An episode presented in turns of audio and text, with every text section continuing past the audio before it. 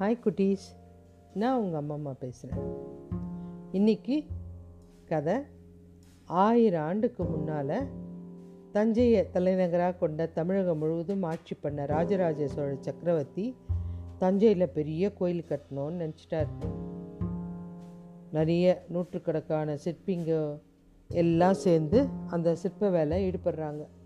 சிவபெருமானுக்கு தொண்டு செய்ததில் மன்னருக்கு தான் எவ்வளோ ஈடுபாடு. அவ்வளோ அழகாக அந்த சிலையெல்லாம் செதுக்கிட்டு இருக்காங்க உலகிலே இப்படிப்பட்ட கோயில் யாருமே நேர் தீர்மானிக்க முடியாது அப்படின்னு. எல்லாம் பண்ணிக்கிட்டே இருக்காங்க. அந்த ஊரில் ஒரு கிழவி. அந்த ஏழை கிழவி பேர் வந்து அழகி. அந்த பாட்டிக்கு வந்து ஒரே மன வருத்தம் இரவெல்லாம் தூங்க முடியல. என்னடா இது? எம்பெருமானுக்கு இவ்வளோ அழகாக கோயில் கட்டுறாங்களே. நம்மளால் ஒரு சின்ன உதவி கூட பண்ண முடியலையே அப்படின்னு ரொம்ப வருத்தம். இருந்தாலும் அந்த பாட்டி எந்திரிச்சு போய் வீட்டில் இருந்த தயிர் எல்லாம் எடுத்துகிட்டு போய் மோர் சில்பி எடுத்துகிட்டு போயிட்டு அங்கே இருக்கிறவங்களுக்கெல்லாம் கொடுத்துட்டு வருது. வெயில் வேற அதில் நடந்தே போயிட்டு எல்லாரும் கொடுத்துட்டு வரோம். இப்படியே கொஞ்ச நாளுக்கு அந்த மோரெல்லாம் கொடுத்துட்டுருக்கு காலம் போயிட்டே இருக்குது அங்கே கோயில் வேலையும் நல்லா நடந்துகிட்டே இருக்குது. ஒரு தடவை இந்த பாட்டிக்கு உடம்பு சரியில்லை. கோயிலுக்கு போவே இல்லை.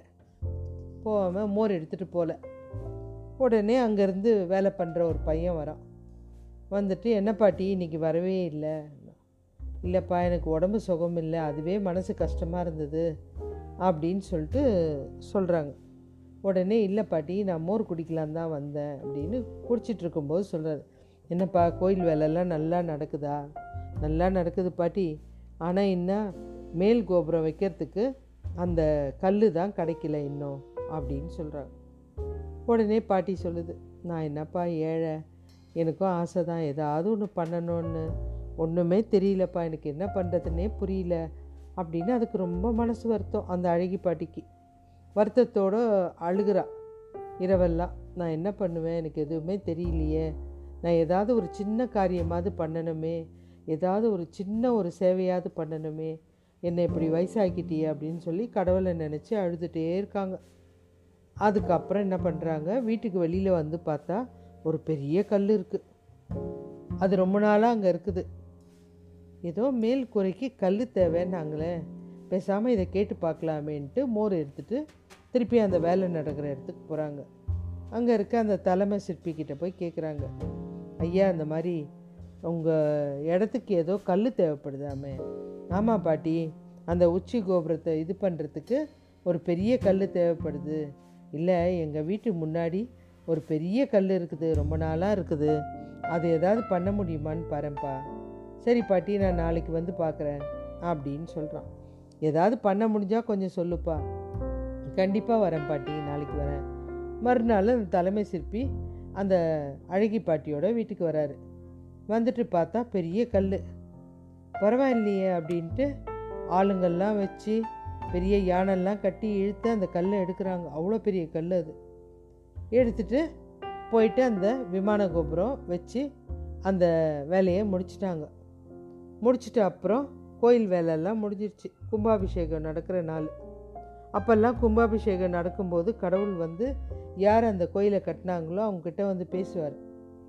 அப்படி தான் ராஜராஜ சோழ சக்கரவர்த்தி கிட்ட அந்த கோபுரத்தை பார்த்து அவர் பூரிச்சிக்கிறார். அன்னைக்கு இரவு அவர் தூங்கும்போது சிவபெருமான் வந்து சொல்கிறார் ரொம்ப அருமையாக இருக்குது. உன்னுடைய கட்டட வேலையெல்லாம் ரொம்ப சிறப்பாக இருக்குது ஆனால் வந்து அழகி பாட்டிக்கு தான் நன்றி சொல்லணும். எனக்கு நிழலுக்கு இடம் கொடுத்தது அழகி பாட்டி தானே அப்படின்னு சொல்லிட்டு சொல்கிறாரு மன்னருக்கு ஒரே அதிர்ச்சி. இவ்வளோ செலவு பண்ணி இவ்வளோ ஆட்களை வச்சு நம்ம கோயில் கட்டுறோம். ஆனால் அழகி பாட்டிக்கு நன்றி சொல்லணும். அழகி பாட்டி கொடுத்த நிழலில் தான் நான் தங்குறேன் அப்படின்றாரு என்ன அர்த்தம்? உடனே எல்லாரையும் கூப்பிடுறாரு என்ன ஆச்சு இல்லைங்க அவங்க வீட்டு முன்னாடி ஒரு கல் இருந்தது அதாங்க எடுத்துகிட்டு வந்து போட்டோம். யார் அந்த அழகி பாட்டி? கூட்டிகிட்டு வாங்க. அந்த அம்மாவும் வராங்க. மகாராஜா கேட்குறாரு என்னம்மா நான் இவ்வளோ செலவு பண்ணி கோயில் கட்டினேன். ஆனால் கடவுளோட மனசில் நீ தான் இருக்க. என்ன பண்ண? அப்படின்னு. நான் என்னங்க பண்ணேன்? எனக்கு தெரிஞ்சதெல்லாம் இந்த பிள்ளைங்க கஷ்டப்படுதுன்ட்டு தினமும் மோர் எடுத்துகிட்டு போய் கொடுப்பேன். அதுவும் இல்லாமல் அந்த கோபுரத்துக்கு கல் இல்லைன்னு சொல்லிட்டு இருந்தாங்க. எங்கள் வீட்டு இருந்து முன்னாடி இருந்த கல்லை எடுத்துக்க சொன்னேன்.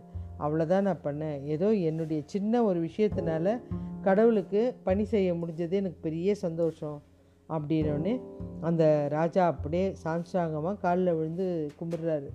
அதாவது அன்பு எங்கேருந்து வருதுன்றது முக்கியம் இல்லை.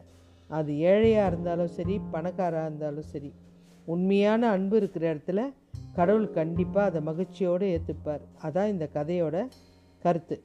இன்றைக்கும் தஞ்சாவூரில் அந்த கோயில் இருக்கு இல்லையா? அதுக்கிட்ட அழகி குளம்னு ஒன்று இருக்குது அது எது என்ன இது தெரியுமா? அழகி பாட்டி இருந்த அந்த குடிசை தான் இன்றைக்கி அந்த இடத்துல தான் தஞ்சாவூர் நகராட்சி அலுவலகம் இருக்குது அங்கே தான் குளம் இருக்குது ஓகே குட்டீஸ் பாய்.